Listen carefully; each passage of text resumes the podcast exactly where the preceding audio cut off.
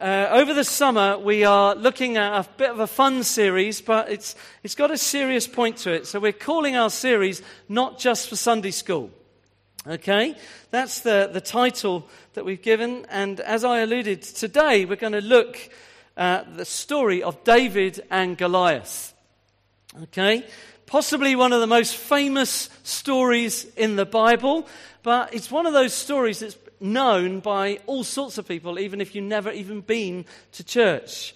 Uh, it's just a very, very well known story, but it's possibly also sometimes, I think, one of the misunderstood stories in the Bible. So it's a, it's a reasonably long story, but uh, hopefully I'll read it with pace and with a bit of interest. But we're going to, to look at this famous story. It comes from 1 Samuel chapter 17, the story of David and Goliath. Now the Philistines gathered their forces for war and assembled at a place I can't pronounce in Judah, and they pitched their camp at another place that I can't pronounce. But anyway, there it is. Saul and the Israelites assembled and camped in the valley of Elah, I can't pronounce that, and drew up their battle lines to meet the Philistines. The Philistines occupied one hill, and the Israelites the other, and the valley was between them a champion named Goliath, who was from Gath, came out from the Philistine camp. He was either nine foot tall, that's three meters. He had a bronze helmet on his head. He wore a coat of scale armor of bronze, weighing 5,000 shekels, which is 125 pounds, or in new money, 57 kilograms. On his legs, he wore bronze greaves, and a bronze javelin was slung on his back. His spear shaft was like a weaver's rod, and its iron point alone weighed 600 shekels, which is 15 pounds or 7 kilograms. His shield bearer went ahead of him. Goliath stood and shouted to the ranks of Israel, Why do you come up and line out for battle? Am I not a Philistine? Are you not servants of Saul? Choose a man and have him come down to me. If he's able to fight and kill me, we will become your subjects. But if I overcome him and kill him, you will become our subjects and serve us. Then the Philistine said, This day I defy the ranks of Israel. Give me a man, let us fight each other. On hearing the Philistines' words, Saul, king, and all the Israelites were dismayed and terrified. Now, David was the son of an Ephraite named Jesse, who was from Bethlehem in Judea. Jesse had eight sons, and in Saul's time he was old and well advanced in years. Jesse's three oldest sons had followed Saul to the war. The first one was Eliab, the second was Abinadab, and the third was Shammah. David was the youngest. The three oldest followed Saul, but David went back and forth from Saul to tend his father's sheep at Bethlehem. For 40 days, the Philistine came forward every morning and evening and took his stand. Now Jesse said to his son David, Take this ephah of roasted grain, ten loaves of bread for your brothers, and hurry to the camp. Take along these ten cheeses to the commander of their unit. See how your brothers are, and bring back some assurance from them. They're with Saul and all the men of Israel in the valley of Elah, fighting against the Philistines. So early in the morning, David left the flock with a shepherd, loaded up, set out as Jesse had directed. He reached the camp as the army were going out to its battle positions, shouting war cry. Israel and the Philistines were drawing up their lines facing each other. David left his things with the keeper of supplies and ran to the battle line and greeted his brothers.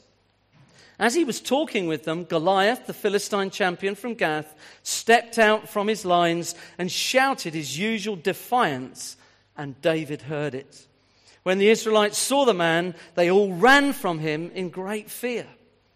The Israelites had been saying, Do you see how this man keeps coming out? He comes out to defy Israel. The king will give great wealth to the man who kills him. He will also give his daughter in marriage and exempt his father's family from taxes in Israel.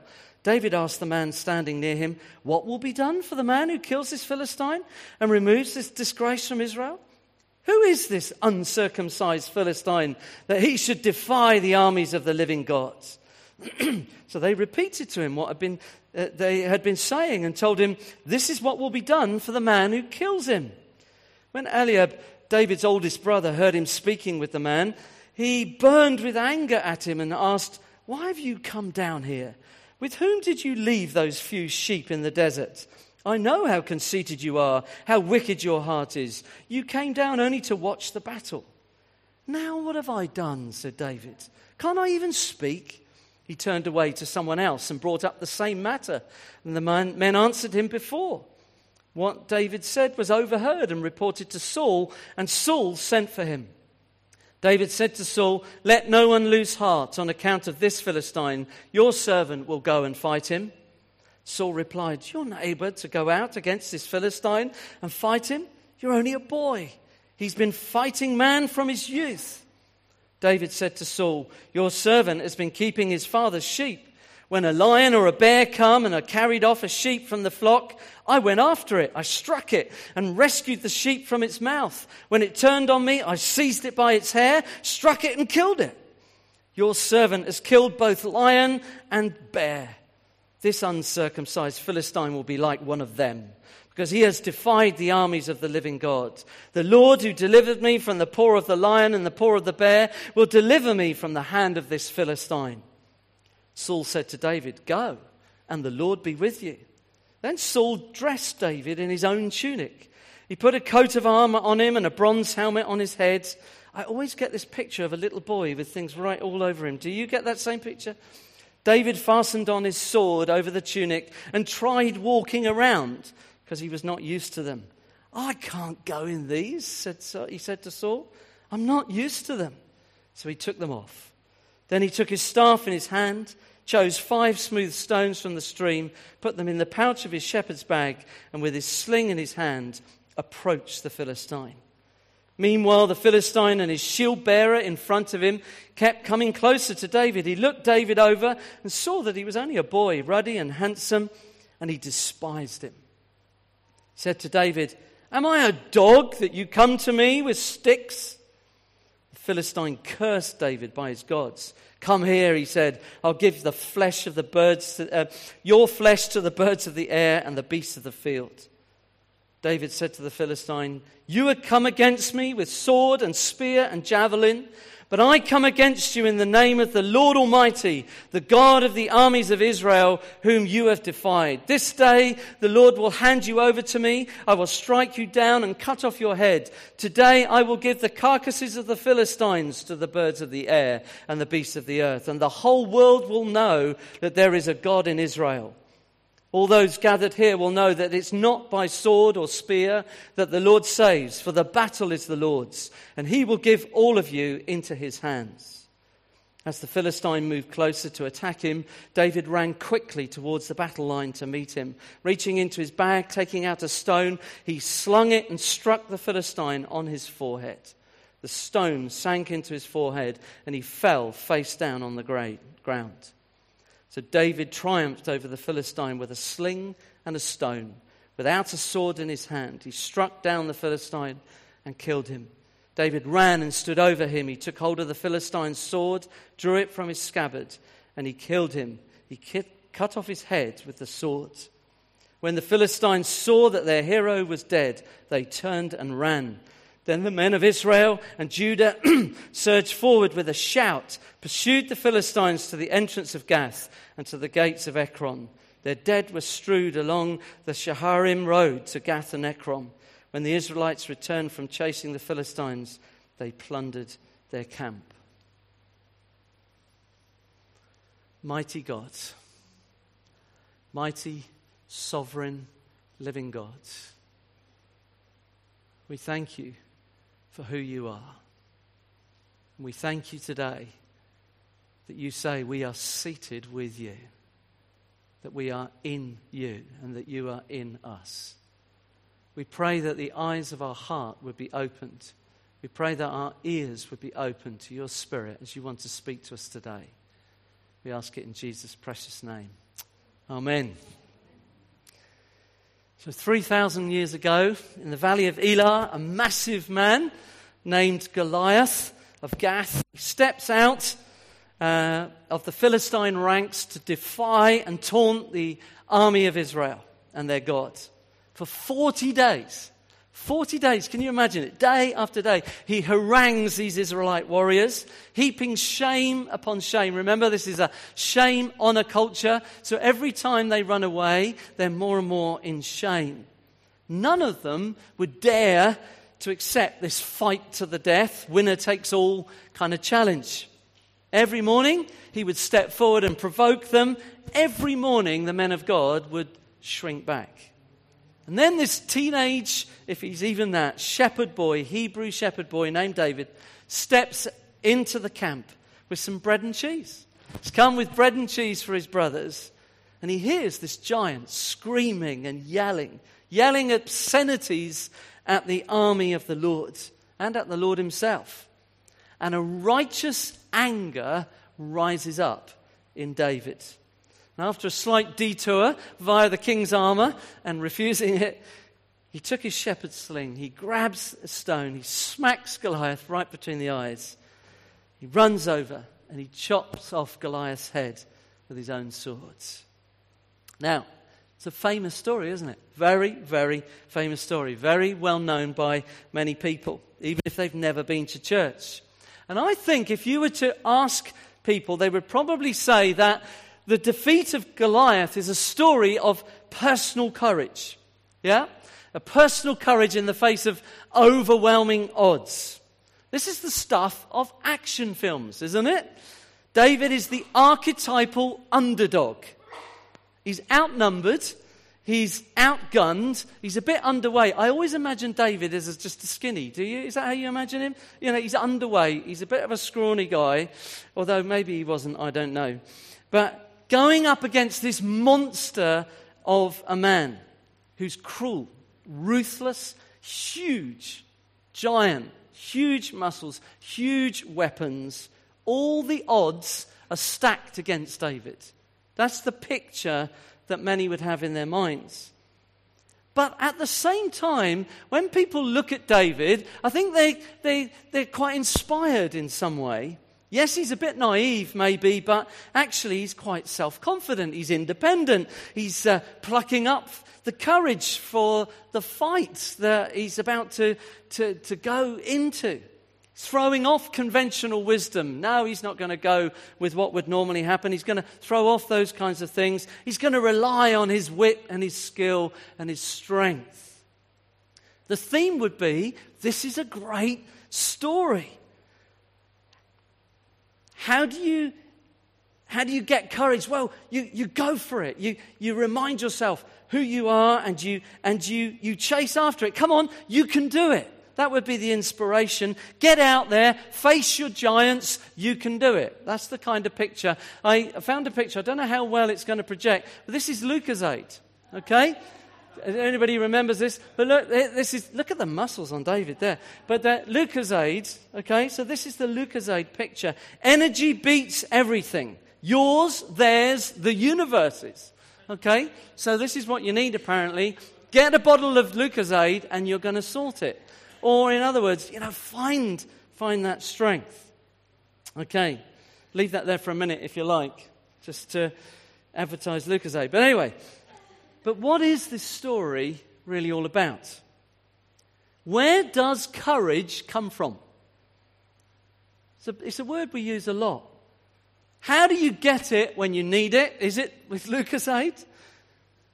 When some great fear towers over you, threatens you, you feel like cowering, you feel like running into some cave or some habit of security and protection, where does courage come from? Where did David's courage come from? It's true, David was courageous. There's no doubting that. I want to say this I don't in any way want to be negative about courage. Courage is a good thing, courage is a Bible thing. All right? So, courage is a good thing, it's a Bible thing. But when he faced Goliath, David's courage wasn't something he somehow mustered up from inside, within himself. It wasn't something that he found. He plucked up courage from somewhere. No, his courage came from outside of himself. It was being empowered by something else. Now, before we look Uh, just briefly a bit more at where did David's courage come from, we need to just ask ourselves a quick question. Why was Saul the king and his soldiers lacking in courage? At least at this moment. What, what was going on there? See, on the surface, the answer seems quite obvious. You say, well, duh, Mark, it's obvious, isn't it? The Philistine champion was over nine feet tall. Incredibly strong. He had to be to carry all that gear that he was supposed to be carrying. He was highly trained, highly experienced. He actually was a killing machine. That's what he was. He was a killing machine. Many, many people would have died at his hands. I wanted to show you a picture. Hopefully, it will come out some of you will know this is Britain's tallest man up the road at Lane's End School last year. Okay? Jackie said when he walked into the assembly hall, the whole school went like that. This is the smallest boy in the school. His name is Paul, not the boy, but the man. His name is Paul Sturgess. Any guesses? We haven't put it up there, have we? No. Any guesses how tall Paul Sturgess is? So I can hear some sevens around here. He's seven foot seven. All right? Seven foot seven. Um, he did a wonderful story. Jackie, you asked Jackie about it, or whoever was at Lane's End that day. But he's got a specially made house. He's got a specially made car. He's got a specially made bed. I mean, you know, Goliath was, it says, over nine foot tall. So take that little boy and stand him on top of Paul, and you're getting somewhere maybe close to Goliath. Okay? So perhaps it's not surprising that they were running. Physically, every man in the Hebrew army was clearly outclassed. And certainly David was in size. It would have been very much like this, I guess. You'd be mad mad to step out and take him on. But fighting Goliath was not such a mad idea to David. So, what's David got that the king and the army, what's missing? Something's wrong, something's missing. I want to remind you this is the army of Israel, this is the army of God, this is God's army. These men believed in God, they knew Israel's history. They knew the stories. They knew how God had overcome one giant uh, anniversary adversary after another. Many of them would have personally seen God do amazing things, even beating the Philistines, like a couple of chapters before, chapter 14, Jonathan's defeat of the Philistines. You remember? Perhaps God is with us. Jonathan and his armor bearer, up they go.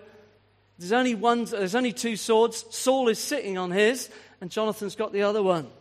And up they go. And this incredible defeat, and God comes in. So they would have known, they would have seen that.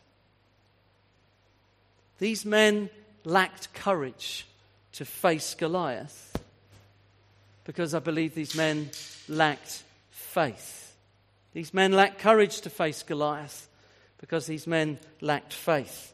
At this moment, for whatever reason, despite all the stories and past experience, Goliath looked bigger than God.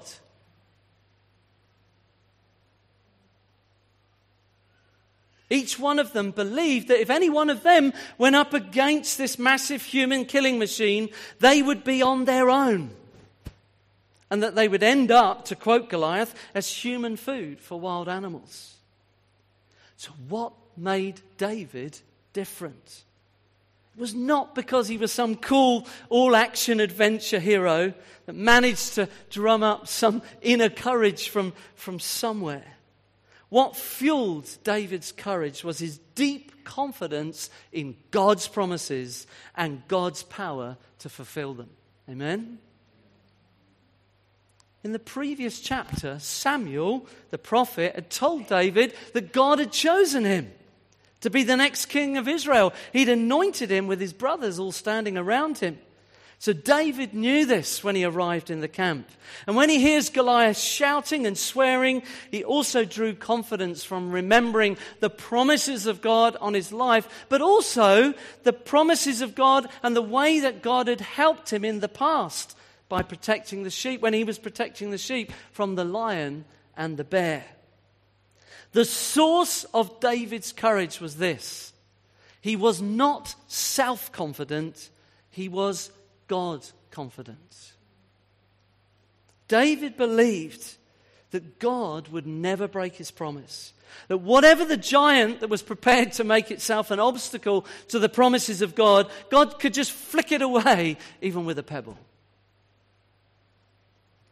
Friends, it's a vital key in our Christian life and walk to just take hold of this. It's a, it's a vision and perspective thing. It's how we see, it's the lenses we look through. What's so important to remember is that the Christian life and walk is so often, it's what is immediately in front of us is not all that there is. So often it's what is in front of me. The bill that has just arrived, the, the medical details that have just arrived, or the relational breakdown, or the work situation, or whatever it might be. Now, don't get me wrong, I'm not saying they aren't small. I'm not saying they aren't challenging, but our eyes, our focus can very quickly get onto the giant that is there in front of us. So often it's what is immediately in front of us that catches our attention. But we need to know and be reminded again and again that what is in front of us is not all that there is. When David saw what, sorry, what David saw and what his brothers saw, indeed, the whole army saw, was totally different. His brothers, the army, even the king, saw an insurmountable giant. David saw a wicked, unholy enemy who dared to come against the Lord God's Almighty. This is not about being an all action hero. This is not about plucking up some courage. Let me quote again verses 46 and 47. This day, the Lord, let's say, the Lord.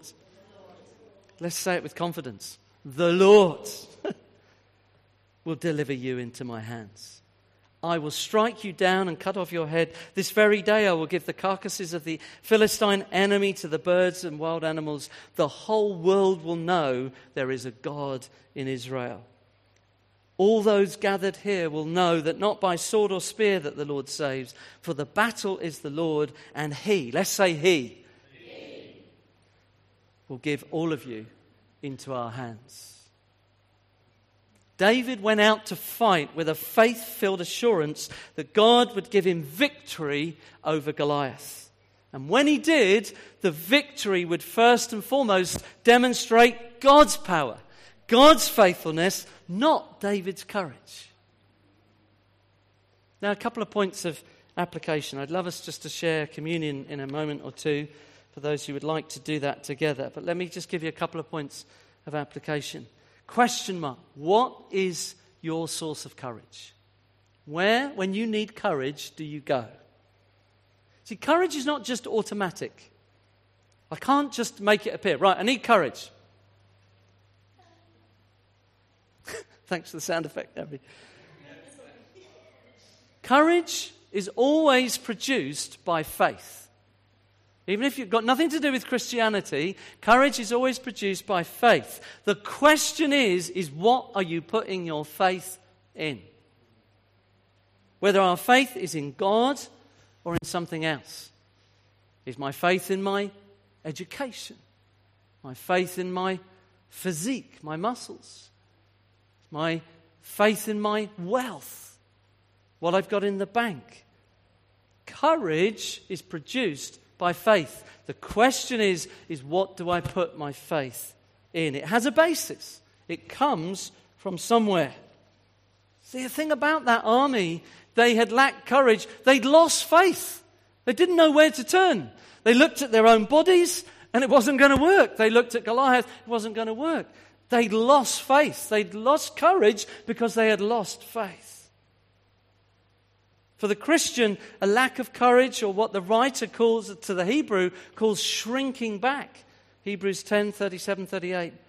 It's always an evidence of a lack of faith in the promises of God. There's some Goliath which is looming in our sight, seemingly larger than God, and it's taunting us into humiliation. And at that moment, we look at our physique, or we look at our intellect, or we look at our bank resources or any other resources, and all we seem to be able to see is how weak and pathetic we are, how inadequate we are in the face of this Goliath. Fighting it seems impossible, and the thought begins to paralyze us with fear. Now, it's important to know that all of us experience fear. Fear is an important emotion. It, there are moments when fear causes us to move away from fire or run away from danger. Fear, I believe, is from God in that sense. Even David had fear. Yes, he fueled his confidence and his courage to face Goliath with God's promises, but just go to the first 25 chapters of the Psalms, the book of Psalms written by David. And it shows you how often David battled with fear. Even at times, this sense of almost you feel like, is this unbelief? Is David getting into unbelief? But certainly fear. And you read the descriptions of genuine fear and battle going on in his mind. But at the same time, over and over again, if you read those Psalms, you will hear this But the Lord. But the Lord. But the Lord my shield, but the Lord my hope, but the Lord my stronghold. Over and over again. Brothers and sisters, where do you go for courage? What do you put your faith in? You might want to reflect on that this week. Another element of this fight is to get angry at fear. Get angry at fear. David's faith more, made him more than just courageous. When he heard the Philistine cursing and defying the living God and his, and his army, it made him angry. Goliath's taunts, Goliath's actions, scorning God's glory. When no one was prepared to step up and defend the name of God, it made God look weak. And David was not having that. He's looking around, he's thinking, don't you, you know, you, who is this guy? Don't you know your God? Who is this guy? It, he got really angry. I want to say to us that actually is a good and right response to our fear. You see, as much as this might surprise you, our fears are not primarily about us, even though they feel that way. Our fears are first and foremost about our view and understanding of God. You see, like Goliath, our fears, the accusations of the enemy, we might talk about that, how Satan might whisper in our ears, they abuse and they demean God's character. Do you remember the very first chapter of the Bible? Do you remember that phrase? Did God really say? Did God really say? There's this demeaning. Are you sure he's as big as all that? Are you sure he's really capable? They abuse, fears abuse and demean God's character, just like Goliath. They call him weak. Why on earth are you leaning on this non existent God? He's not even there. Why are you trying to trust in, trust in this God? Why are you depending your life? Told the story before. I remember many years ago a bank manager ringing me up and asking me where this money was going every month. Where was I sending this money every month? And I talked about how I gave regularly and consistently out of my finance into the life of the church. And the world will look on and say, Really? You give how much? But what happens if your car breaks down? What happens if? What happens if? You can't rely on him then, can you? Can you?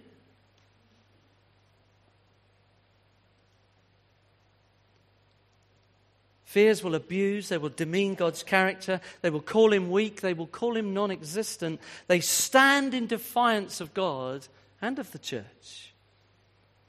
Brothers and sisters, it's an outrage. Our challenge is not to run away. Our challenge is not to bury or to hide our fears. Thank God that we can have those around us who can help us to stand. But we stand up to our fears. What do we do? We take every thought captive and we bring it obedient to the Lord Jesus Christ, who did die and who is risen again, who's seated at the right hand of the Father. No, that thought, he, Jesus is alive. My faith is based on the resurrection of Jesus Christ. If Jesus didn't rise from the dead, let's all go down the beach right now. But Jesus rose from the dead. The tomb is empty. That's what is faith. Now, that's a step of faith. That's believing. So I look at how that happened. I work through it. And if you're not sure today, I want to encourage you go back to the Bible, talk to someone you trust, work it through. Did Jesus really die, rise from the dead? If he did, we have to look at who he is and those challenges and upon our lives. You know what happens when I go away from my notes, don't you? you see, there's a challenge. The enemy of God's people the enemy of you and I wants us to run away, wants us to hide, wants us to go and lean on our finances, go and check our bank balance, or go into some other area that will somehow satisfy us short term, some sort of substance abuse, some sort of uh, area of pornography, perhaps, maybe an area of relying on friends, relying on position It's challenging. It takes courage to face up to those things, but it's not unfounded courage. These giants who feel bigger than we are can be very intimidating to our flesh. But they can and will be slain just like David's giant was by faith. By faith. By trusting in God. By leaning upon the Lord Jesus Christ. But our courage to face these things will not come from self confidence. It will only come from confidence in God and His powerful promises. You see, we don't wage war as the world does. Instead, we take up the spiritual warfare weapons of 2 Corinthians chapter 10, 4 and Ephesians chapter 6, 16. We take up the shield of faith the sword of the Spirit, which is the Word of God, and we pray in the Spirit on all occasions. What is our aim? Not just to dismiss, not just to skirt around, not even to contain. Our aim is to kill. Jesus said, Paul said, put to death. Put to death. See, we have an enemy who shouts and taunts and says, You won't win. We have a Savior who said, I've already won. Final point. It's very warm in here today, isn't it? Final point. Your work and your life is not meaningless, especially to God and His purposes. Can you please hear that? Every single one of you. Your work and your life is not meaningless, especially to God and His purposes. See, it's times some of you may have feel you've been forgotten. You may say, I'm, I'm invisible. People just look through me. You may feel, as it were, you're out in some remote field, on the fringe, on the edge. And then you get a call. Can you take some cheese and bread to where the action is? How do you respond in that moment? Cheese and bread? Don't you know who I am? I've recently been anointed by the prophet Samuel. I'm about to be king. I'm the chosen one, you know. Cheese and bread. I've been there. Three years theological training, assistant pastor in a local church. And then you find yourself in a context where it seems as though all that is taken away. All of it is gone. You're not anybody with any title, you're not really doing anything, and one day the call comes. We need someone to go to church early each week. Actually, it was a sports centre. And put out 150 chairs and set up the OHP. Who remembers OHPs? For those of you under the age of 30, it's one of those, but older. Um, we need someone to go early every morning, put up 150 chairs in the OHP, and actually, by the way, there's a load of PA gear to get out of the cupboard. Would you be willing? Do you know who I am? I've just done three years theological training. I was an assistant pastor. It's the voice of the Lord. Mark, there's a whole bunch of things that I want to teach you, that I want you to learn.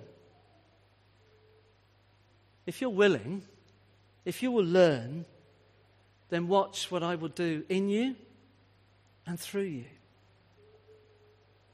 See, in the years that he spent defending his sheep against lions and bears, not only were David's hands trained and prepared to defeat Goliath with a slingshot, so physically he had training, his heart was being prepared. His mind, his faith Verse 37 The Lord who delivered me from the paw of the lion and the paw of the bear will also deliver me from the hand of the Philistine. I'm a crack shot. I, I will take him down. He doesn't talk about the skill that he has. Undoubtedly, he has a skill. He talks about his knowledge of the Lord, his understanding of the Lord. He was faithful in the small, some might even say obscure. And he grew both in skill and in confidence. In his ability? No. In the Lord's ability to bring the victory for his glory. Amen. Amen. Can I invite you just maybe to close your eyes for a moment? I'm going to take opportunity to take communion for those who would like to do that in just a moment. Let's just reflect for a moment.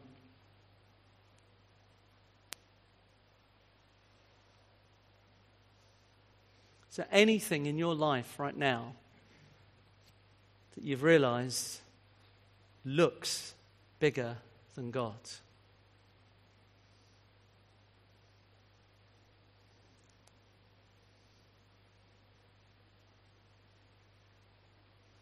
Where do you go for courage? Just a sense in my own heart, there's some of you, a few of you perhaps, got some pretty big things in your life right now. And they undoubtedly will consume you if you let them. They consume your thinking, consume your conversation. You wake up in the middle of the night with it.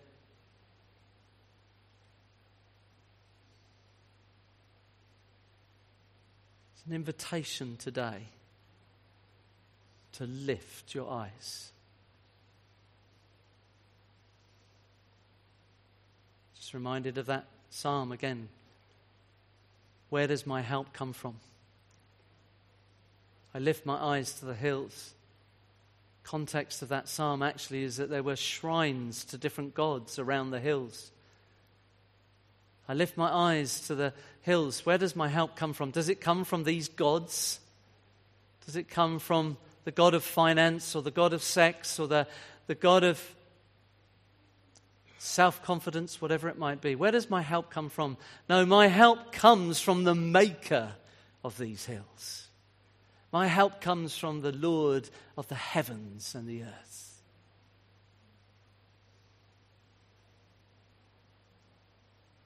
So anything that looks bigger than God's, I invite you this morning to fix your eyes on Jesus. I want to pray right now for faith to come in this room, faith to rise up, to believe in the promises of God. Some of you have words over your life. You need to get them out and read them again and hold them before the Lord and say, Lord, this is what you've said. A few weeks ago, numbers of us were in a meeting where we were challenged about things that had been left on the shelf. We were invited to take things off the shelf, dust them off, and come again with faith, offering them before the Lord's.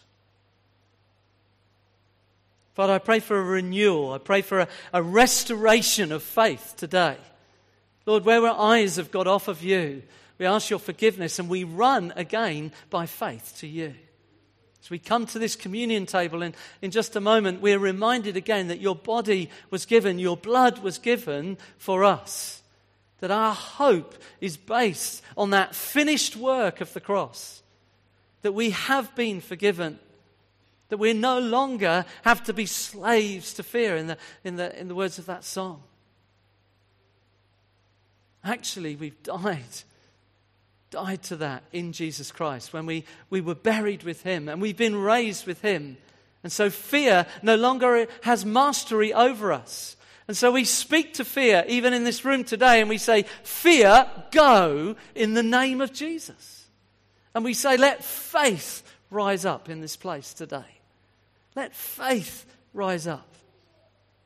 Lord, some of us are battling and struggling with big things, but we, we, we want to come to you today and we put our eyes upon you. And we remember your promises.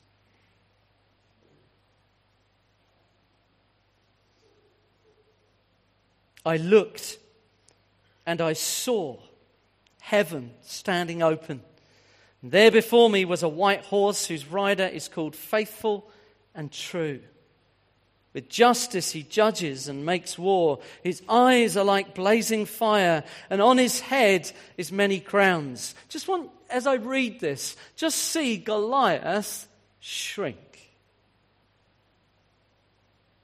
His eyes are like blazing fire, and on his head are many crowns. He has a name written on him that no one knows but himself. He is dressed in a robe dipped in blood. His name is the Word of God. The armies of heaven were following him, riding on white horses, dressed in fine linen, white and clean. Out of his mouth, the word comes a sharp sword with which to strike down the nations. He will rule them with an iron scepter. He treads the winepress of the fury of the wrath of God Almighty. On his robe and on his thigh has a name written King of Kings and Lord of Lords.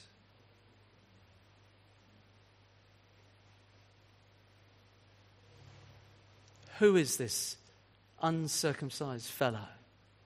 That he should defy the armies of the living Almighty God.